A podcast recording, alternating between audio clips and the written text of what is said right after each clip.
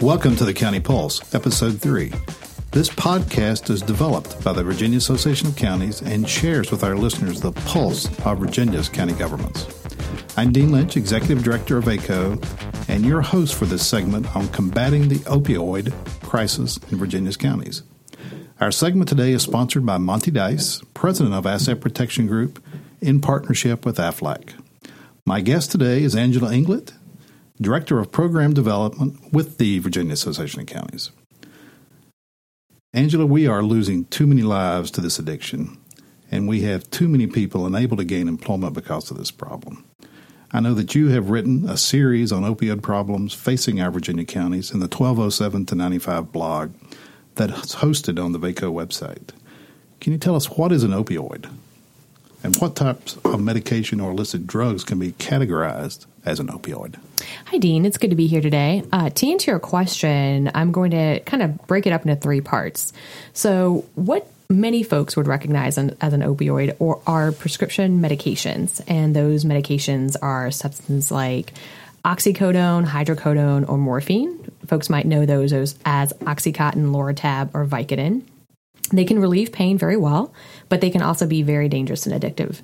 Uh, in addition, there is another category of uh, legal drugs like heroin. They're, they would be an illegal uh, illicit substance of, of opioid. Then we have synthetic opioids like fentanyl. And those also can be a pharmaceutical to relieve very strong pain, but more widely, unfortunately, in the United States, they're used as an illegal substance, often mixed with heroin. It's a very, very dangerous drug, and uh, some would say it's about 50 to 100 times uh, stronger than heroin. Wow.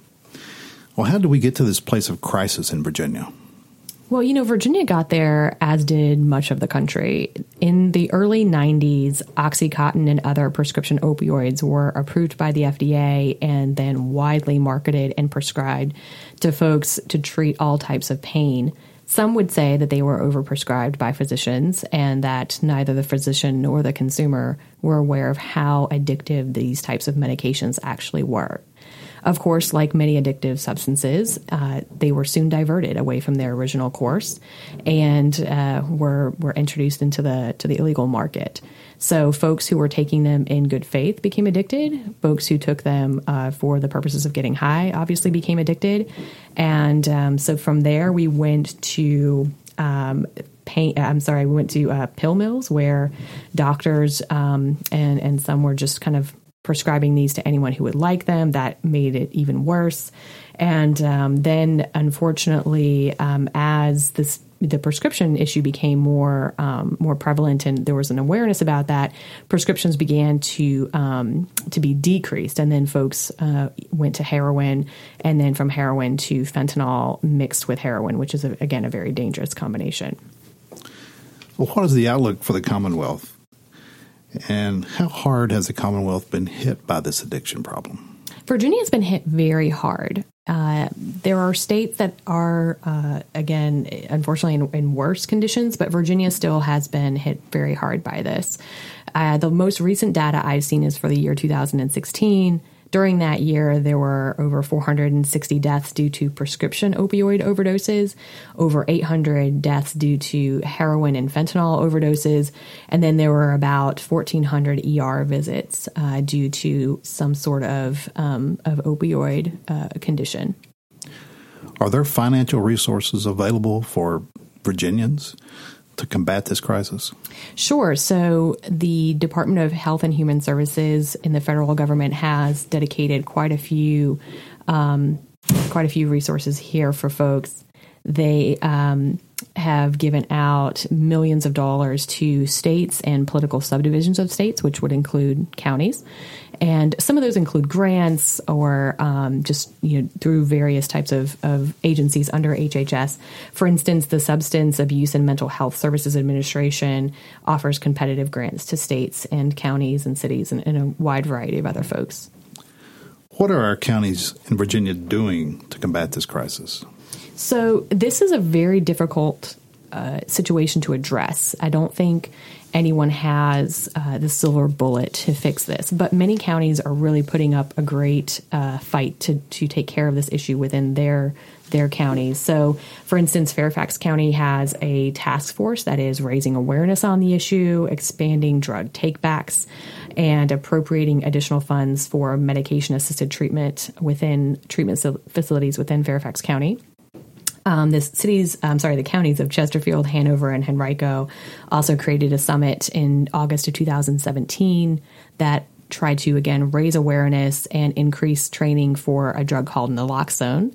And naloxone is the drug that you may have heard about and our listeners may have heard about that um, assists those who have been overdosed or who are overdosing on opioids to um, to kind of reverse the the deadly impacts of that overdose and, and be able to survive that episode.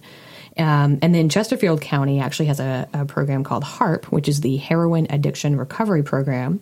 And that program is specifically geared towards inmates within the correctional uh, system. And it helps those individuals overcome opioid addiction in, in um, so that they can go forward and, and live lives uh, where they are not.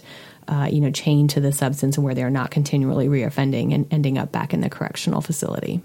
And I believe the HARP Award was a VACO Achievement Award winner in 2017. Is yes, it was. It was, yes. And I think one of the beauties of that program is that all counties can emulate that project and uh, be able to to provide that service uh, throughout the throughout all 95 counties. It is that is true. Yes, uh, you know it's very important with an epidemic of this magnitude and uh, you know just a, a crisis that uh, everyone is trying to solve for counties and states to be able to learn from each other as to what could benefit their citizens and what could you know spur recovery on. Well, what other information can the opioid series on the blog post 1207 to 95 share with our readers? Well, this blog was started as a resource for our members and for its readers. So, on the first uh, blog post regarding opioid addiction, you'll find resources to better understand the history and the current outlook of the epidemic. You know, sharing a little bit more than what I've I've shared here. You also find um, a dashboard that can be accessed via the Department of uh, Virginia Department of Health. Sorry. Um, uh, website, you can find out very specific information about your county, the death rate, um, overdose rate, and so forth. You also find um, a report from the White House on the history and current outlook for opioid addiction in the nation. On the second post, uh, you'll find more information about the drug naloxone that I, I, previously mentioned. And there are several studies regarding naloxone and the benefits, um, some of the, the problems associated with naloxone use, uh, or at least the, the, problems under some of the, the studies' allegations regarding naloxone use. And then on the third blog post, you'll find information and resources relating to medication assisted treatment, in which uh, folks who are struggling with addiction to opioids are able to find some options uh, for medication that may assist them in recovery. Let's talk local resources. What local resources can you direct our listeners to for more information on this on this topic? Well, again, depending on what type of resources you're looking for, folks could reach out to their uh, community services board for information about mental health or with substance abuse. Folks could also reach out to their local law enforcement agency that could assist them with drug takeback information, or if they uh, suspect that someone that they love is struggling with abuse, you could also, um, you know, reach out to your local uh, board of supervisors as to what that county is specifically doing uh, to address this issue. I think in many counties, also the community corrections is also dealing with addiction problems and trying to provide counseling, along with um, mandatory drug courts in many counties. Sure. Yep. Uh, drug courts are, are a newer resource. I think that many uh, counties have begun to utilize. Angela, thank you for being with us and sharing your thoughts on the County Pulse. Thank you for having me.